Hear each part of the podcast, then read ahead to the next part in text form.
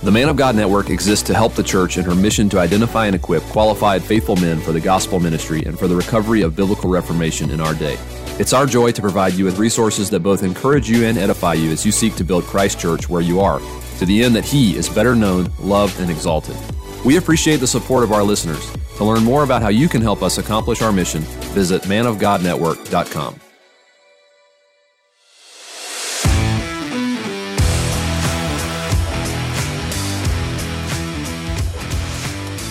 Covenant Podcast exists to equip listeners with theological content from a 1689 Baptist perspective. We pray you find this resource edifying, faithful to Scripture, and Christ exalting. Now, let's get started. Welcome to the Covenant Podcast. Jimmy Johnson here, and today I have the privilege to be interviewing Cody Eds. Welcome to the podcast, Cody. Thank you. It's really great to be on here. I love what you guys do. I love your podcast, and I'm glad to be a part of it.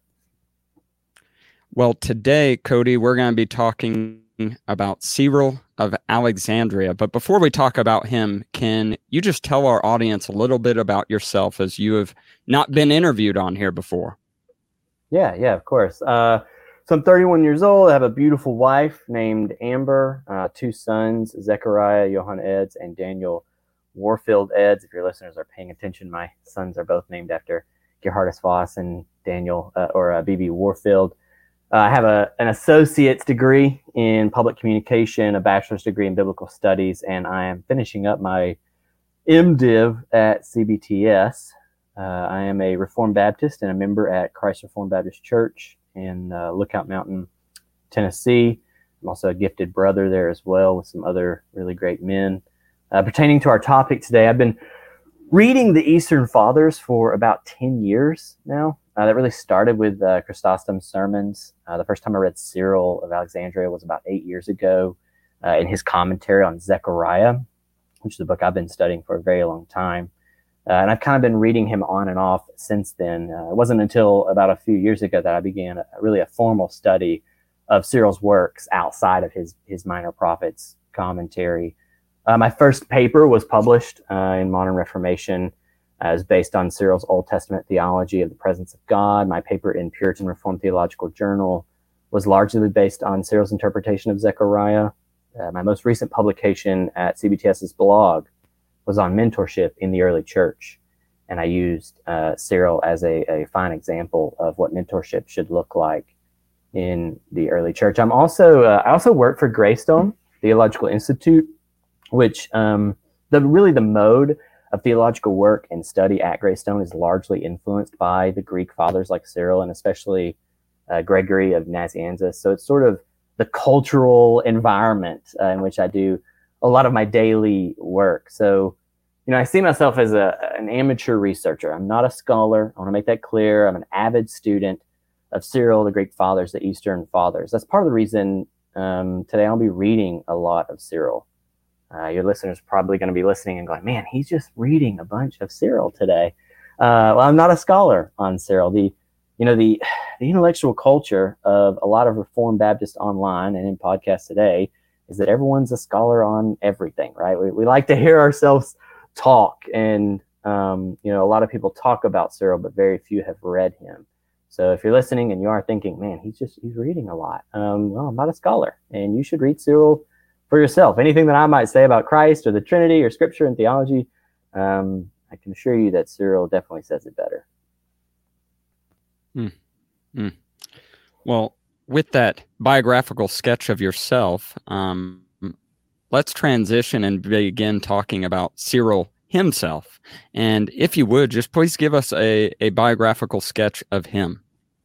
Yeah. Uh, so very little is known about his early life. A lot of what we get, we can kind of just patch together from other sources, as well as sort of what the the norm was at that time in you know Egypt and, and Alexandria. Uh, we do know that he was born in 376 A.D. in a small town just uh, outside of Alexandria. Uh, when he was seven years old, his uncle Theophilus became the bishop of Alexandria. Uh, it's most likely that Theophilus sort of oversaw Cyril's education from this point. Um, we assume, again, we don't really know this uh, entirely for sure, but we assume, given the time and the location that Cyril got sort of a normal education of that time, right? Classical literature, philosophy, rhetoric. Uh, he shows himself to be very well versed in Aristotelian logic and categories throughout his ministry. Uh, I highly recommend uh, Hans van Loon's uh, The uh, Dyophysite Christology of Cyril. Uh, he's got a couple chapters on Cyril's use of Aristotelian categories and, and really shows Cyril's education in his early life there. his uncle Theophilus sent him to spend five years in the desert of Nitria with um, you know, uh, the desert, some of the desert fathers like uh, Isidore of Pelusium. Uh, it's, you know, again, we don't really know this for sure, but it seems that Cyril, from some of Isidore's letters, that Cyril was Isidore's disciple in that time. Um, and he was there for about five years. Um, afterwards, he was mentored by Theophilus, his uncle, and made a reader in the church, uh, at least as early as 403. Um, and when Theophilus died in 412, uh, Cyril was appointed the new bishop of Alexandria. Uh, his bishopric can be ordered really by controversies and commentaries, you know, where Augustine like answers controversies with mostly doctrinal treaties, right? Not to say that he doesn't write, you know, commentaries and sermons, he preaches often, but Cyril really answered the, the doctrinal controversies with commentaries on scripture. And so the first half of his bishopric is taken up with controversies with uh, Judaism. This is from 412 to 424, so it's about 12 years.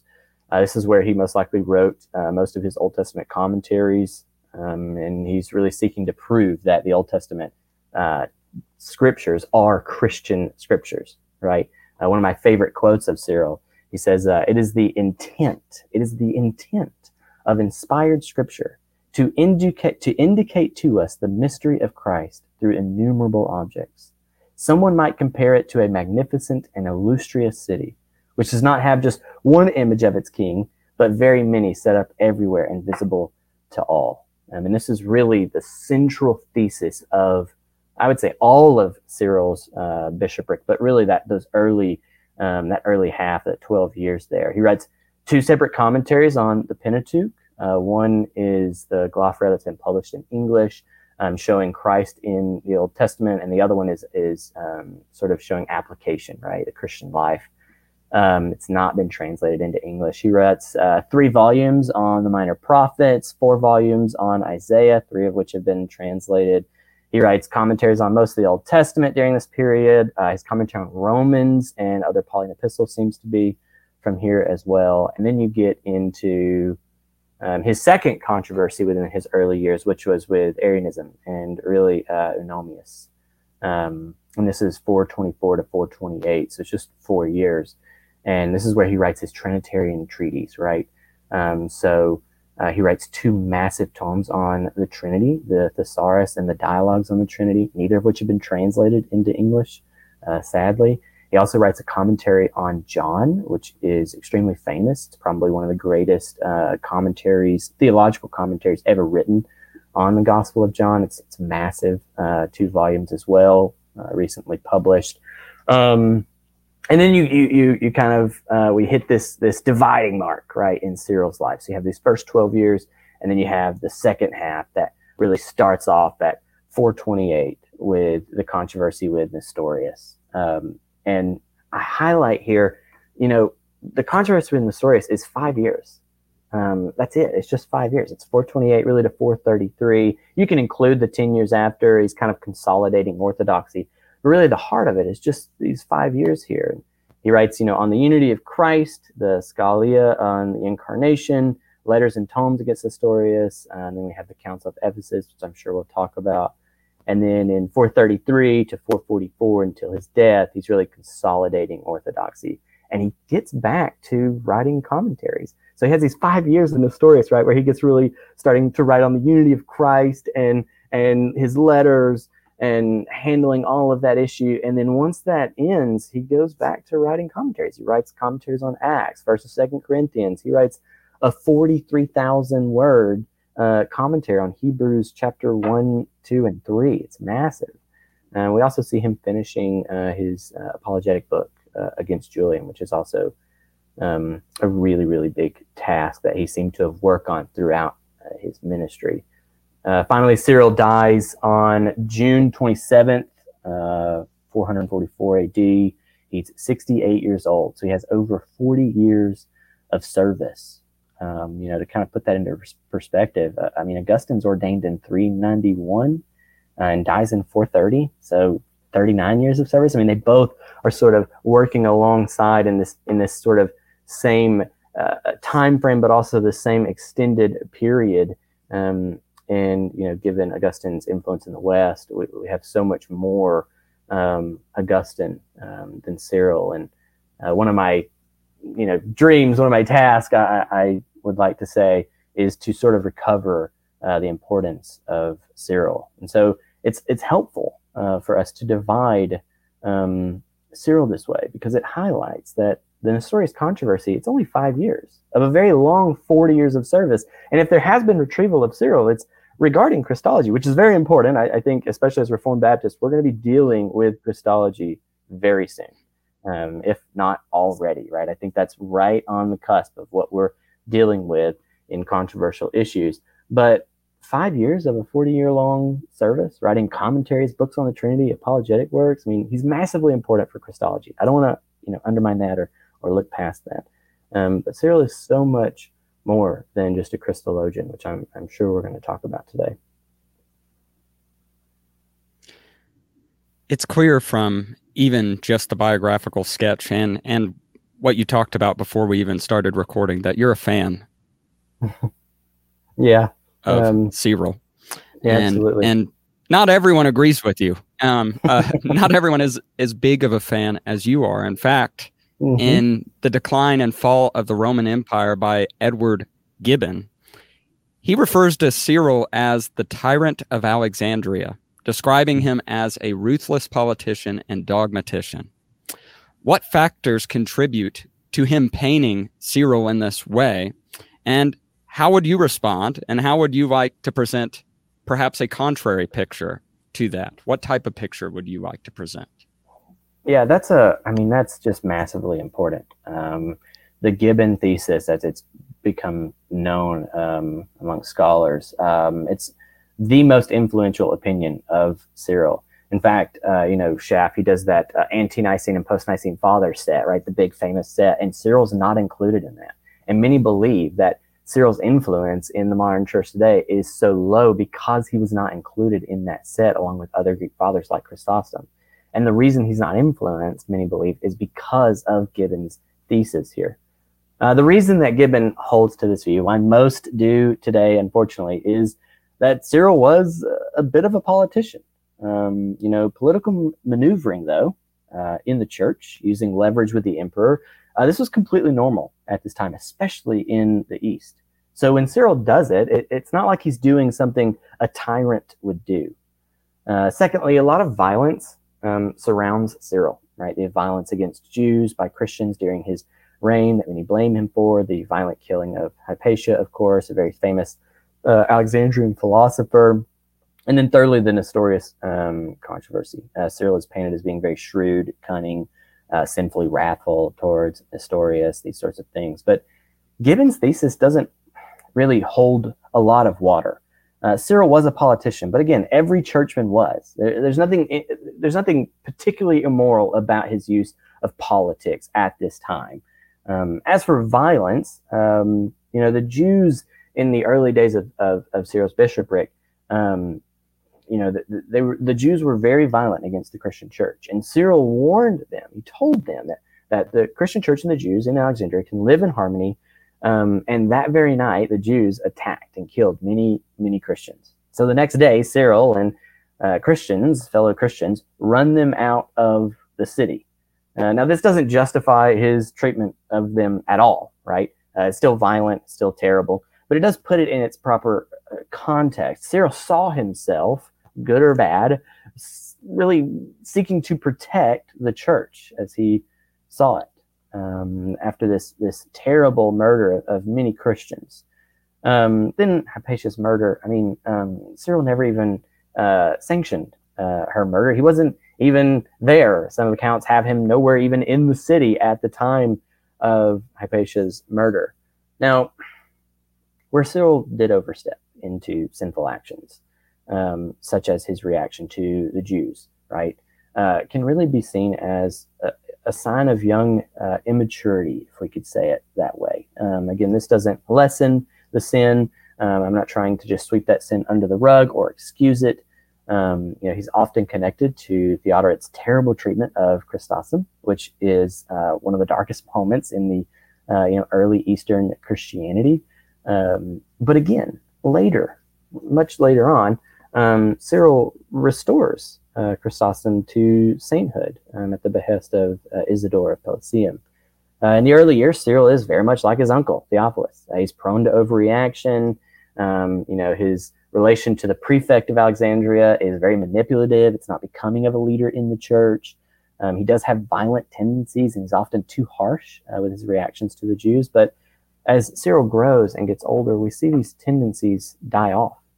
Again, Hypatia is murdered in you know 512, not at his sanction. He's he could be out of town at the time, right? He has nothing to do with this, but that's in the first three years of Cyril's bishopric. When we get to Nestorius and Cyril's interaction with him, we see the same Cyril, right? Concerned for the truth of Scripture as Christian Scripture. We see him brilliantly cunning, but he's not prone to overreaction or quarrels with the state and others. He's, you know, uh, you read his festal letters, for instance, and they they span his whole time as a bishop, and they focus on self control.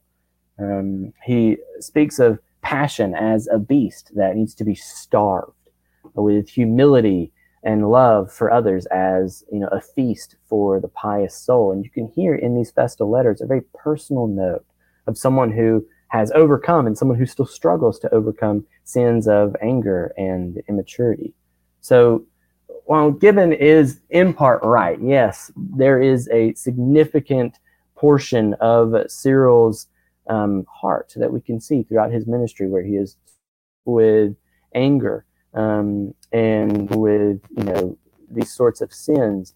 But Gibbon's thesis reflects what I would say a biased understanding of the first three years of, of Cyril's bishopric that reads that struggle into the rest of Cyril's 40 years of service and defines him by that struggle as a tyrant. And he's he's nothing of the sort. Um, you know, I'd even say it's a misrepresentation of a Christian who grew in grace, right, in sanctification. Was Cyril perfect? No. Was he a tyrant? Was he ruthless? Absolutely not. Um, and I think that we just we have to be careful in how we read men of the early church and, and understand them as fellow brothers in Christ who are growing. You know, um, Cyril comes into massive power right when Theophilus dies. Um, comes into massive power, and um, it takes time for Cyril to understand how to properly use that power and authority for the good of the church and Christians around the world. Hmm. I appreciate you um, elaborating on that and responding to the Gibbon thesis. Yeah. Nestorius has been mentioned already several times in in this interview, um, and and you said we would likely talk about him, and you were correct. Um, we are going to talk about him now. Can you you tell our audience a little bit about Cyril's engagements with Nestorius? Who was Nestorius, and and what view of Christ did he he teach, and and what was Cyril's response to this and Cyril's views? Yeah, um, so I, I, recently taught a, um, a, Sunday school at Christ Reformed Baptist um, surrounding the uh, Council of Ephesus and Chalcedon. So if if your listeners want more sort of an expanded understanding of this, um, they can look there. As my pastor will tell you, I always go over, um, and I did. So there's plenty of content there uh, on our website. Uh, Nestorius was the Archbishop of Constantinople uh, from 428 to 431, so a very short uh, time. Um, contrary to what many claim, Cyril doesn't go after Nestorius some monks in Egypt under Cyril's care write to Cyril about what Nestorius is teaching, and they seek clarification. Um, and Cyril writes a response to them, uh, which Nestorius gets a hold of, and he loses it. Uh, right, Nestorius just is completely insulted, and he writes to Cyril um, in response. And you know, Cyril's letter to uh, the monks is is a fantastic letter. Um, I'm actually gonna uh, I've, I've, got it lined up for a quote at some point in this episode because it's it's such a good um, letter just on the Christian life. But Nestorius' response is very, very, very defensive. Um, and so Cyril writes to Nestorius to calm him down, clarify what he wrote, and really calls Nestorius to repent, to have a better understanding. And again, in these early letters, um, Cyril is extremely kind to Nestorius. Uh, he opens them with things like, you know, most pious and most God loving fellow bishop. Uh, he closes all of these letters with, we and those with us greet you with all brotherly affection. Um, but regardless of Cyril's kindness, Nestorius refuses to repent of what he was teaching.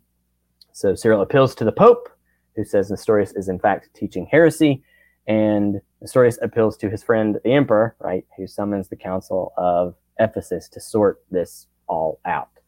Uh, what Nestorius was teaching um, is it's complicated. There's a difference between what really Nestorius said and, and, and what he meant. Um, wanting to reject suffering in Christ's divine nature, uh, Nestorius emphasized the distinction of the divine and human natures to the point that he said that the divine person joined with a human person. So there are two persons. Now, it's a it's still sort of debated to this day whether or not that's what Nestorius meant. Um, but ultimately, what what he goes on to say is that uh, this means Mary didn't really bear the Son of God in her womb, right? But the person of Jesus. That is, Mary was not Theotokos, right? God bearer. Um, so he wrongly overemphasized the distinction between the natures of Christ into a separation, making it sound like there were, uh, you know, two persons. He even explicitly states this um, at times. So Cyril at the Council of Ephesus um, opposes Nestorius, right? And Cyril taught that there were uh, you know, what we say of the divine nature, right? That, that the divine nature is all present, all knowing, these sorts of things. We say of the one person, right? We say of this, of Jesus Christ, but not the human nature. And what we say of the human nature, right? That it suffered, we can say of the whole person, right? That Jesus Christ suffered, but we do not say it of the divine nature. And so, in essence, there are two natures in one person without separation, confusion, change, right? These sorts of things. And so, again, I want to stress his treatment of Nestorius, even at the council, is very kind. Uh, he sends delegates to Nestorius, pleading with him to come to the council, um, and Nestorius refuses. And Cyril attempts three more times, sending delegates every time, and Nestorius just has has these delegates just beat um, outside in in the yard, and um, refuses to come uh, to the council. And finally, the uh, council of Ephesus sides with Cyril and Nestorius is sent to exile, and Cyril returns to Alexandria. Again, that is massively a summary of what takes place at Ephesus.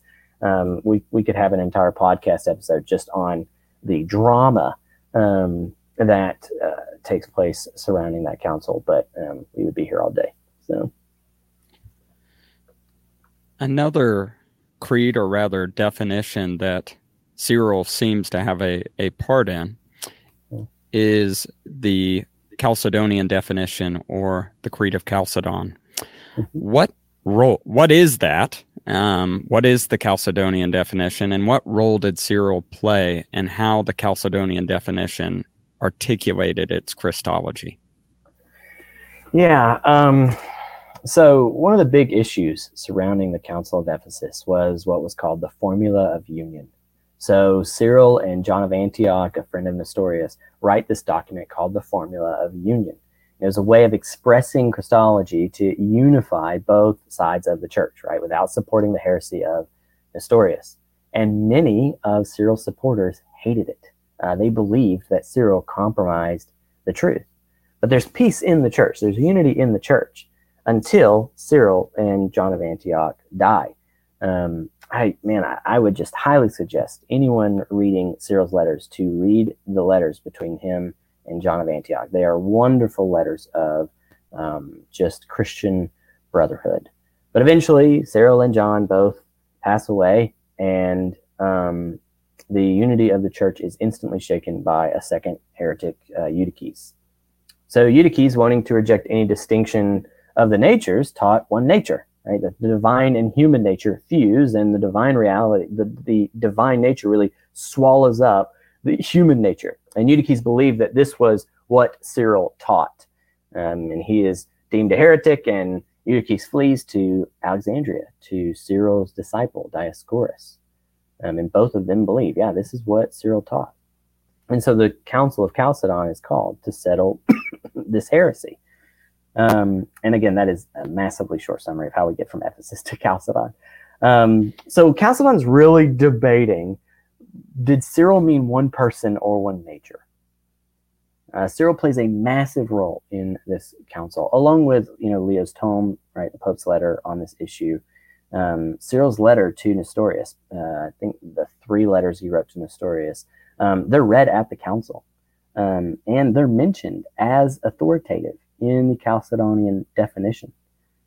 Um, finally, Chalcedon lands on Cyril's conception of Christ, right? One person, two natures, without confusion, so opposing Eutyches, without change, which is what Cyril wanted to emphasize, without division or separation, so opposing Nestorius um, as Cyril did.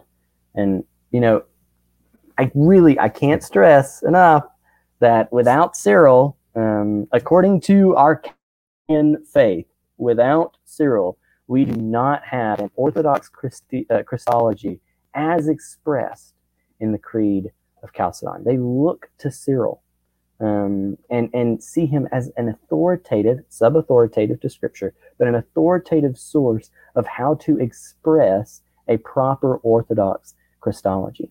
So there should be no reason why Christians today should not seek to recover Cyril of Alexandria as a champion of our faith, just as Augustine is. And I, and I truly believe that Christology is about to be, if it already isn't, um, something that us Reformed Baptists are going to be dealing with. And so Cyril is, um, you know, we are in desperate need of retrieving um, Cyril and the heritage that our Chalcedonian faith points back to, as it points back to Cyril himself. Hmm.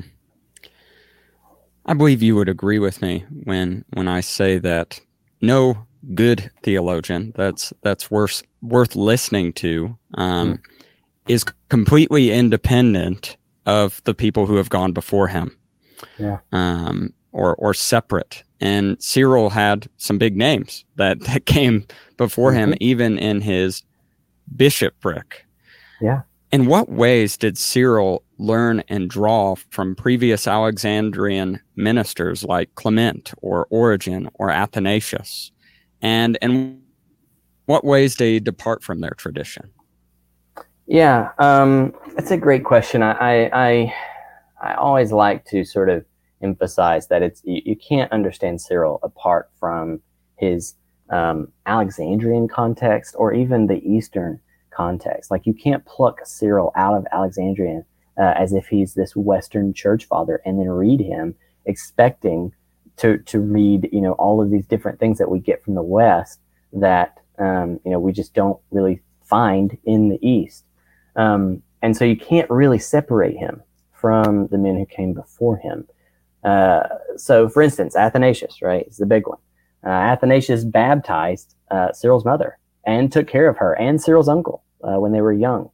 Um, his uncle uh, was mentored by Athanasius, um, and so we should expect uh, to see influence from him, and we do. Um, you know, Cyril and Athanasius they share a lot of theological emphasis. Um, they both combat uh, Judaism and the Arians. Uh, they both emphasize the soteriological. Um, they both emphasize the soteriological uh, implications of the incarnation. Uh, when Cyril writes in his dialogue on the Trinity that Christ is, you know, a second Moses, he explicitly quotes Athanasius, and he does this throughout his works on the Trinity. Um, I highly, highly recommend Matthew Crawford's uh, Cyril's Trinitarian Theology of Scripture. Uh, but not only do uh, Cyril and Athanasius share theological emphasis, they also share uh, theological content. Uh, Cyril's understanding of theosis um, is um, taken from a lot of Athanasius. Um, Fairbairn's Patristic Soteriology, he's got this article, Patristic Soteriology, uh, Three Trajectories. Um, highly suggest that. Uh, he talks about this, um, as does Norman Russell in the Doctrine of Deification in the Greek patristic tradition. Uh, Dr. Letham um, writes on this in his systematic theology as well, that Cyril's understanding of theosis or deification is in line with Athanasius. Um, you know, both of them teach a more personal, right, rather than mystical theosis. In fact, Cyril hardly ever, if ever, uses terms like theosis or deification. Rather, you know, following Athanasius, he speaks of participation, right? We participate in the nature of God. So, influenced by Athanasius, this participation is grounded in the incarnation, right? And it is expressed in Trinitarian language. We, we, we cannot talk about Cyril's Christology as much as we talk about Cyril's Christology. We cannot talk about that without talking about his soteriology, because that's the whole reason Cyril is fighting Nestorius, right? Uh, God became man that man might become God. But if God doesn't become man, um, we're in trouble, right? And so, you know, Athanasius, that famous statement, God became man that man might become God. Um, Cyril almost repeats this, but he expands on it. Um, and and uh, his expansion is, um, uh, I almost want to say, in a Protestant way. Um, he says, Since the only begotten Word of God has become like us. Okay, so there's the Athanasius, right? Now, what do you expect him to say next, right? Since the only begotten Word of God has become like us, we become like God. He says, Since the only begotten Word of God has become like us, and justified by faith, those who made their approach by grace given by him and sealed them with the Holy Spirit, our resolve has become stable, secure, and unshakable firm in piety. So this idea is directly taken from Athanasius, but Cyril expands on it. Not just Christ became man that we might become God. Christ became man to justify by grace, to seal with the Spirit, to make us holy before God, to, to sanctify us before man, that we might become partakers of the divine nature. Uh, as for Origen and Clement, it's far more complicated, of course. Uh, I mean, theologically and hermen- hermeneutically, uh, Clement and Origen set the tone for the Alexandrian church, right? So you can't really separate Cyril from their influence. Uh, Cyril's hermeneutic, uh, for instance, he is very Christ centered and allegorical. But where Origen gets lost in the allegory, if I could say that without angering too many people, Cyril spends far more time on the history of the text. He refuses to make allegorical leaps, right, without warrant. Um, in fact, he he says uh, he says we shall first present the literal events in a helpful way, making them suitably clear. Then, refashioning the narrative by bringing it out of type and shadow, we shall explain it with reference to the mystery of Christ, having Him as our goal, since it is true that Christ is the end of the law and the prophets. So, while adopting the interpretive methodology of Origen, Cyril restricts it, right?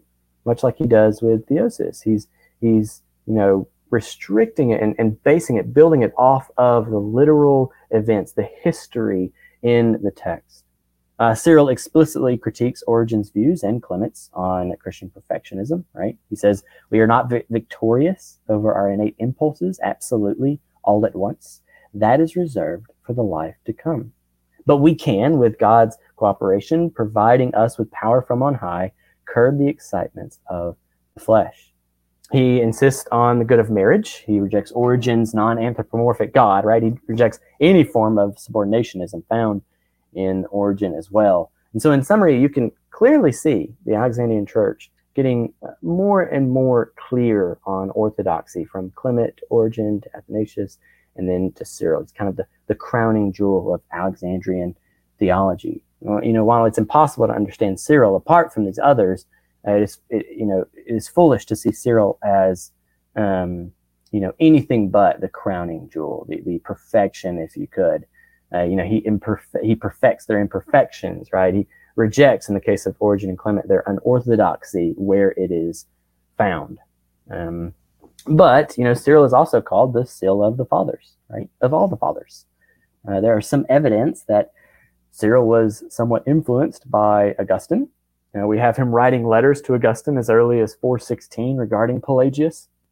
You know, his festal letters uh, to the church at this time reflect this. He uh, makes explicit mention. He says, By no means will we present ourselves before God any more than a newborn baby brings itself to God.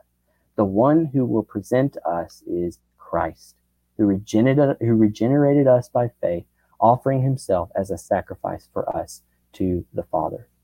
Uh, he condemns Pelagianism at Ephesus and compares Nestorius to Pelagius, actually. He says basically that just that Nestorius is teaching that by works, the person of Jesus made himself worthy to be joined with the Son. So Pelagius taught that by works, we make ourselves worthy to be joined to God.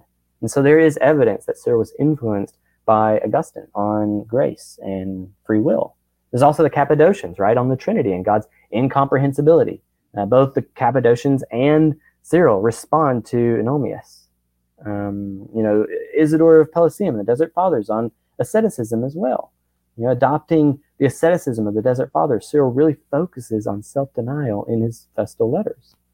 Like Clement and Origen, you can't really understand Alexandrian or Eastern Fathers apart from the influence of the Desert Fathers. It's it's you know simply the cultural environment of the East at this time. Cyril was trained by them, uh, like Basil and other Eastern Fathers, and what you read of the Desert Fathers regarding self-control and piety, you read in Cyril's festal letter, festal letters to the church. Um, you know, especially Isidore of Pelusium. Um, I mean, hardly anything has been said regarding Isidore at all, let alone his influence on Cyril. But we see his influence even in Cyril's combination of allegorical and textual interpretation, his combination of biblical Christology with classical literature and philosophy. Isidore cites a, a passage from the Iliad to illustrate a Christological premise um, drawn from Genesis 4 4 and Colossians 1.15. As for the Cappadocians, he adopts Trinitarian language of the Cappadocians, right? Uh, he strikes a, a, a, balance, though, regarding their um, what could be called apophatic theology. Um, you know, the Eastern Fathers are so necessary for us today, especially Reformed Baptists, as we consider the doctrine of God and have been for many years. Eastern Fathers, and I would say Cyril especially, along with the Cappadocians, really strike a perfect balance in what we need today on the one hand, you know, they are willing to and even encourage speaking of God in uh, Aristotelian and broadly philosophical categories, even making the argument that such language is necessary to express a proper creedal doctrine of God. But on the other hand, they acknowledge that ultimately God is wonderfully transcendent. Right? Um, in the Reformed Baptist world today, you know, there are two sides to this conversation. Uh, one side is apprehensive of Aristotelian categories for the doctrine of God, and Eastern Fathers uh, teach us that we must use this this language of nature, confusion, person, these sorts of things, a philosophical system and categories behind that language, if we are to stay orthodox within the expression of the creeds on God. But the other side, us classical theists, um, you know, we, we can be tempted to have an answer for everything, right? A distinction for every little nuance. But the Eastern Fathers teach us that we haven't really begun to speak properly of God until we are made silent in wonder before Him. You know, Gregory of Nyssa, that famous, you know, only wonder grasp anything.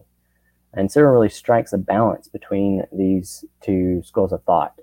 Uh, and the opening to his thesaurus on the Trinity, he says, What could be as arduous and difficult to comprehend, or as hard to explain as a correct account of the holy and consubstantial Trinity? For human intelligence is very weak, or rather totally powerless, and as far as language itself is concerned, it is deficient, already having difficulty expressing what is within our reach. I feel like a lot of us can be humbled by that, right? There is a lot that we do not know and cannot properly express. He says, though, the beauty of truth is difficult to understand, and it's not in its nature to be revealed to a great number but rather to those alone who have searched out its traces with righteous thought and a sincere spirit, those who are able to dig up, dare I say, a heavenly treasure. So, like the Cappadocians, Cyril is adamant that only wonder can understand God. Like the Desert Fathers, Cyril is adamant that to understand God not only begins with wonder, but must come from a heart that is righteous. So, doing theology for Cyril, for the Eastern Fathers, for us today, as we do theology and discuss and debate these issues, uh, doing theology not only leads to holiness, it comes from a pursuit of holiness. It is a pursuit of holiness. And in this way, I think Cyril is not only influenced by his Eastern counterparts, but can serve to influence, you know, all of us today as we continue these conversations on the transcendent God. earlier when you were giving the biographical sketch, you you took note on on multiple occasions how the issue with Nestorius took up a relatively small part mm. of Cyril's life. And also, you've mentioned before, not in this podcast, how important it is to read Cyril, the pastor exegete. Mm-hmm. Um, can you elaborate on this point that you were making? Yeah. Um, you know, there's, as we've already talked about, there's, you know, two popular opinions about Cyril, right? There's Gibbon's thesis that he was a tyrant and everyone should avoid him. Um, but then there's the conservative or orthodox opinion that uh, Cyril was a Christologian, and we appropriate him when necessary. Um, but again, Gibbon's thesis applies to the first three years of his bishopric, and Christology only takes up about five years of his 40 years of service in the church. Uh, you know, Cyril started his bishopric writing commentaries, and he ends it writing commentaries. And all of these commentaries that he wrote were written for pastors and priests to read so that they would be helped in preparing sermons and homilies. So they would be helped in how to care for their uh, churches. He says, Christ is the brook of delights from which the God and Father has given us to drink. I love that. It's poetic, it's amazing. He says, He is the fount of life and the river of peace, who directs to us, that is, to pastors, those called from the nations. Therefore, he says, pastors are to lead the people and to care for the spiritual sheep, to feed them, as it were, in good pasture, in a fertile place, and to bring them to the most wonderful grass, namely the inspired scripture. For the word of God is life giving food for the soul. In all of his commentaries, that is his endeavor to teach pastors how to do this work, how to bring souls who are suffering, who are hurting, who are doubting, souls who do not know God, souls who do know God, right? How, how pastors are to bring souls to Christ, the brook of delights, from which the God and Father has given us to drink. You know, Cyril was no tyrant, um, but he wasn't just simply a Christologian either. Cyril was primarily a pastor. He was primarily an exegete. He wrote two massive commentaries on the Pentateuch, one to help pastors see Christ and one to help pastors apply the word. He wrote commentaries on the Psalms, Proverbs, Song of Songs, Isaiah, Kings, uh, Jeremiah, Daniel, all the minor prophets, um, Matthew, John, Acts, Romans, First, Second Corinthians, Hebrews, uh, First and Second Peter, James, First John. Most of these fragments uh, remain; they've yet to be translated.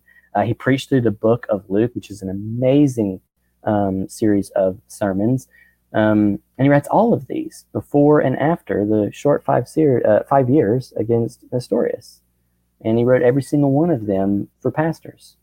He also wrote a festal letter, right, to the church every single year, two volumes of which we have published in English. And each letter lays out the Christian life, the hope of the gospel. It teaches the church, uh, not just pastors, but, but everyday Christians, how to interpret scripture Christologically.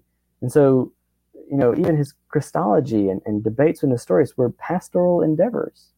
You know, he famously said, um, you know, if the Christ is neither truly the Son nor God by nature, but merely man as we are, and an instrument of divinity, we have not been saved by God.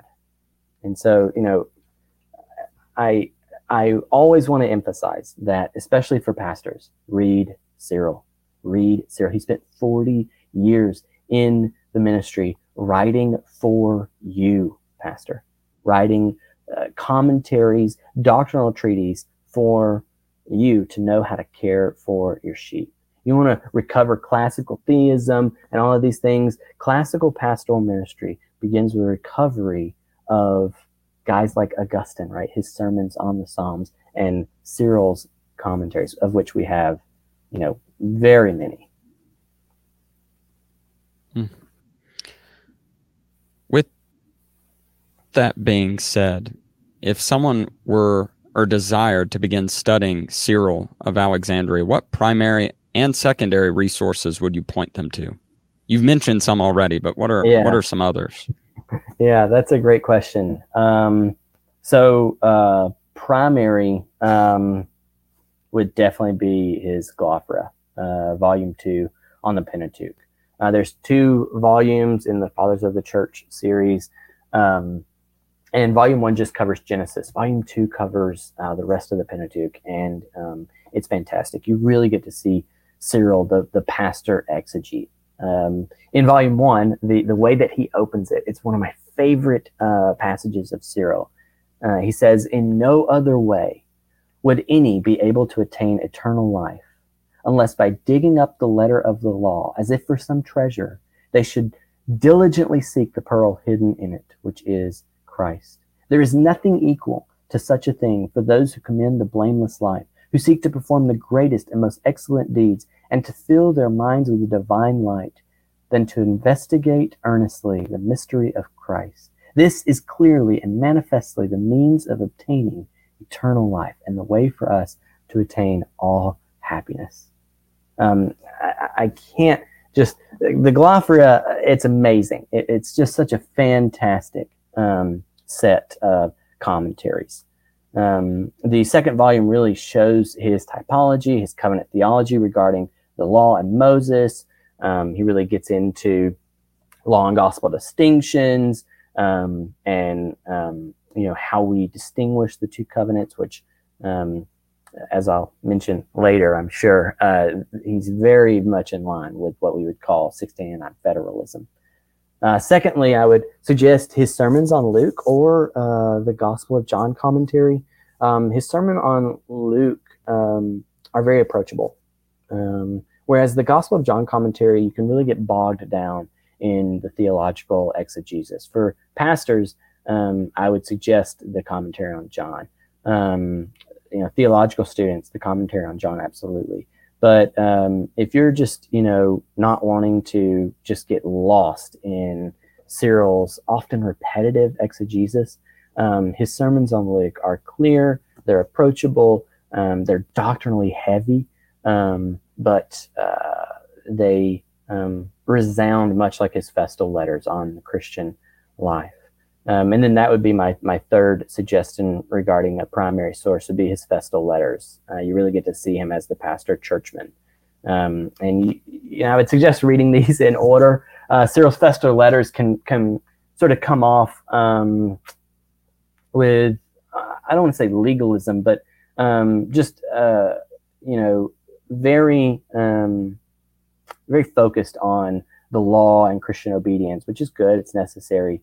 Um, but uh, taken out of context, a lot of people may read those and go, "Man, this guy, um, he's really, really heavy. He's really hard. Uh, he's really hard on us."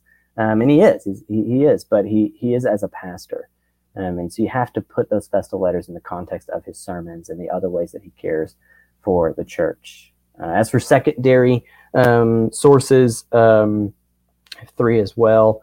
Um, the big one would be Fairbairn's justification in Cyril of Alexandria. It's just an article. It's very short, um, but uh, he, he, sort of starts it off with uh, a T.F. Torrance quote.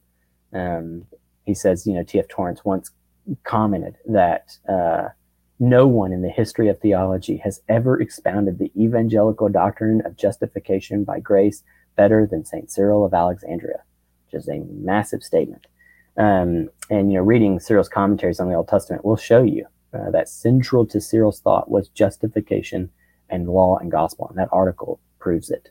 Uh, secondly, Cyril of Alexandria's uh, Trinitarian Theology of Scripture by Matthew Crawford. I've already uh, you know mentioned this. Uh, it's expensive, but it is free as his PhD dissertation online, um, and uh, really gets into you know Trinitarian issues there.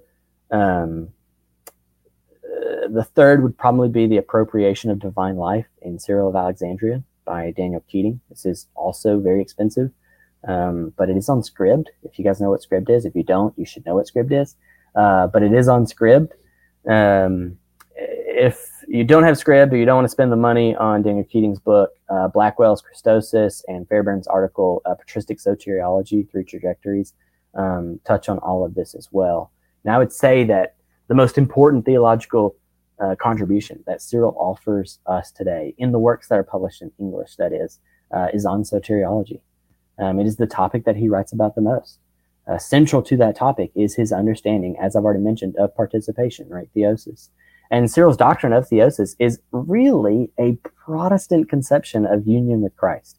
In fact, Calvin and Vermigli, uh, they write letters back and forth on union with Christ, right? And Vermigli asks Calvin, um, is union with Christ, like what we're teaching regarding union with Christ, is that what Cyril of Alexandria was was talking about?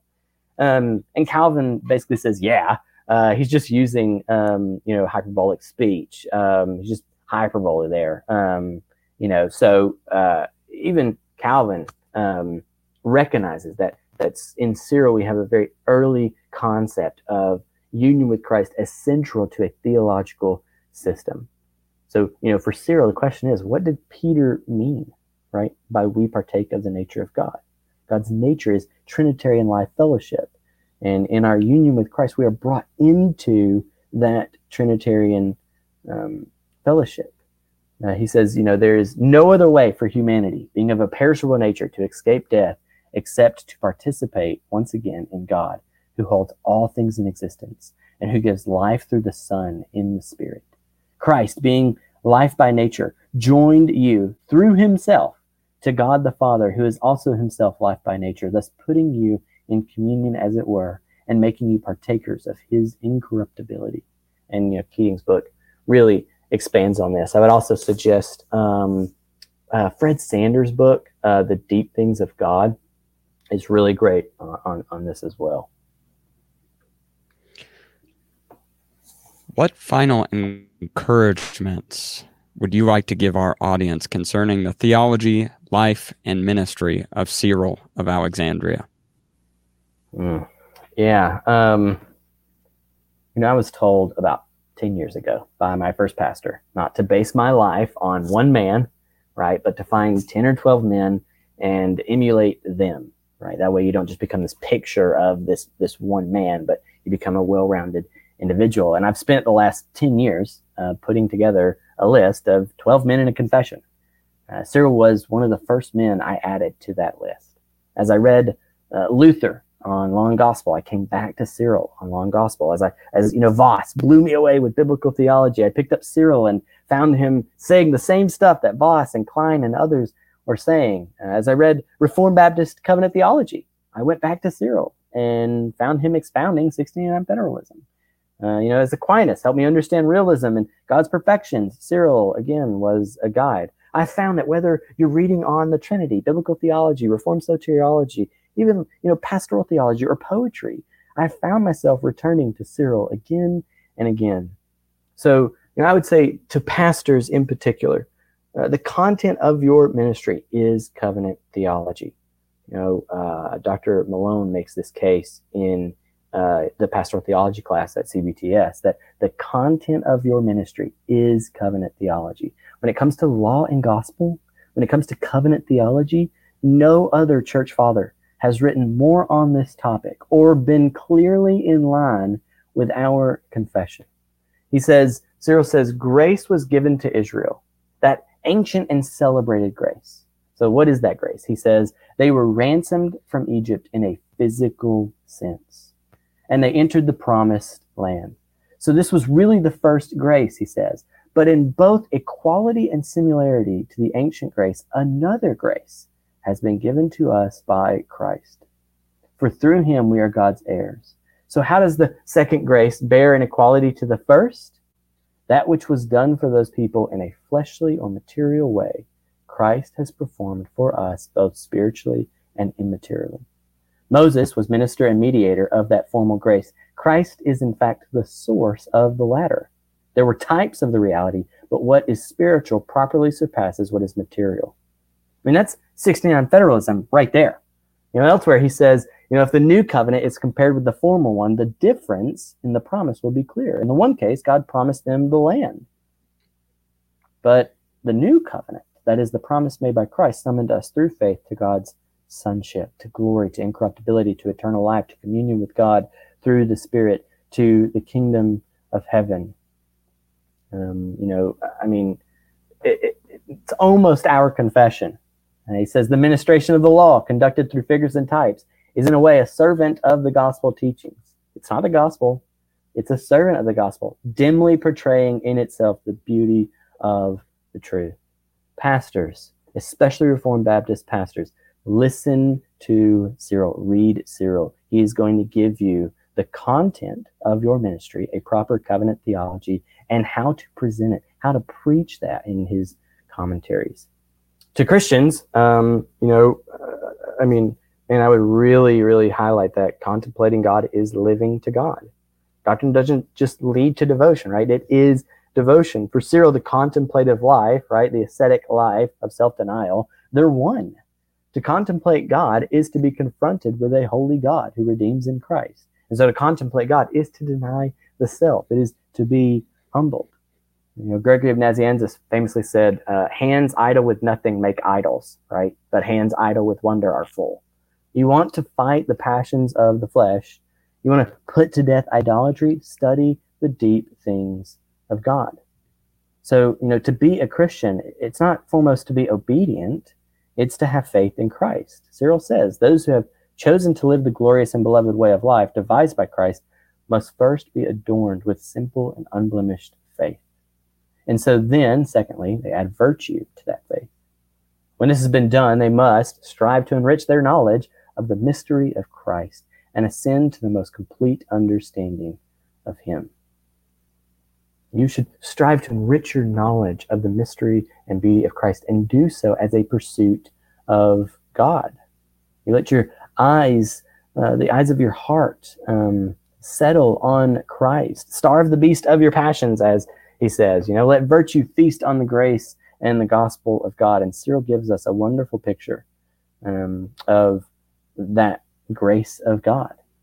It's only when we empty our idle hands of our desires and passions for our own glory that we begin to fill them with the wonder of God in Christ and the mystery of the gospel. The Eastern Fathers and Cyril, as a seal of the Fathers, can help us do that. You know, Cyril shows us what it means to be a pastor theologian, bringing Christ and his covenant kingdom to people in need of the joy and beauty of the gospel. Cyril shows us what it means to be a Christian, coming to Christ again and again for the grace to be forgiven, the grace to be made holy. He sets before us not only the way of, you know, ascetic dying to self, but he sets before us the God who is life in her Trinitarian life, a life fellowship that in Christ we are brought into as we are made partakers of the divine nature for all the terrible things that can be said of Cyril, and that has been said of Cyril, from you know his harsh personality to his tarnished legacy in his disciple Dioscorus, what we have in Cyril is a pastor theologian of the highest order who spent his life exegeting scripture in a covenantal, law gospel, and redemptive historical way for the sake of the church in need of the Christ of scripture, to set before our sin struck souls the beauty and wonder of our triune God and to walk us through, as he says, that magnificent, right, and illustrious city, which does not have just one image of its king, but very many set up everywhere and visible.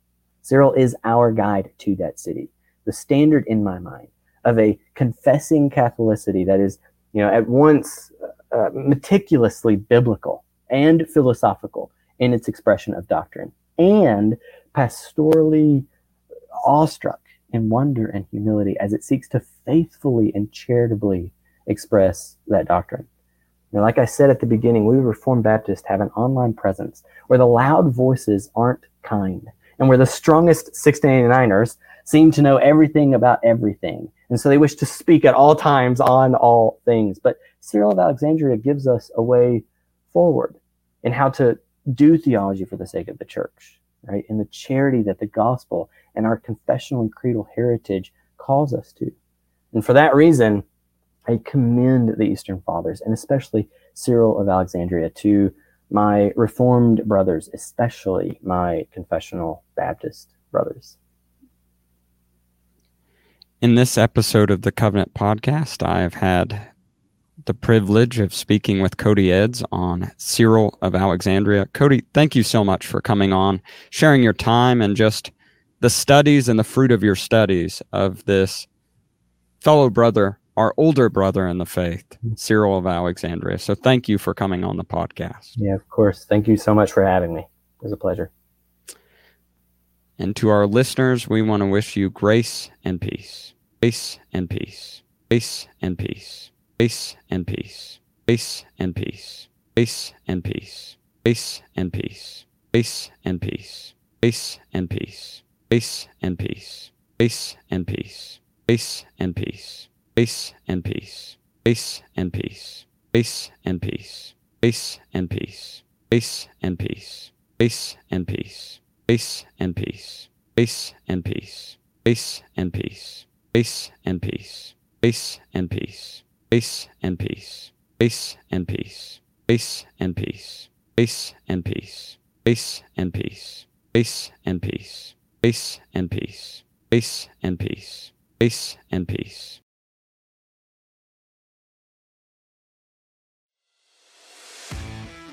For additional content, check out our blog ministry at covenantconfessions.com.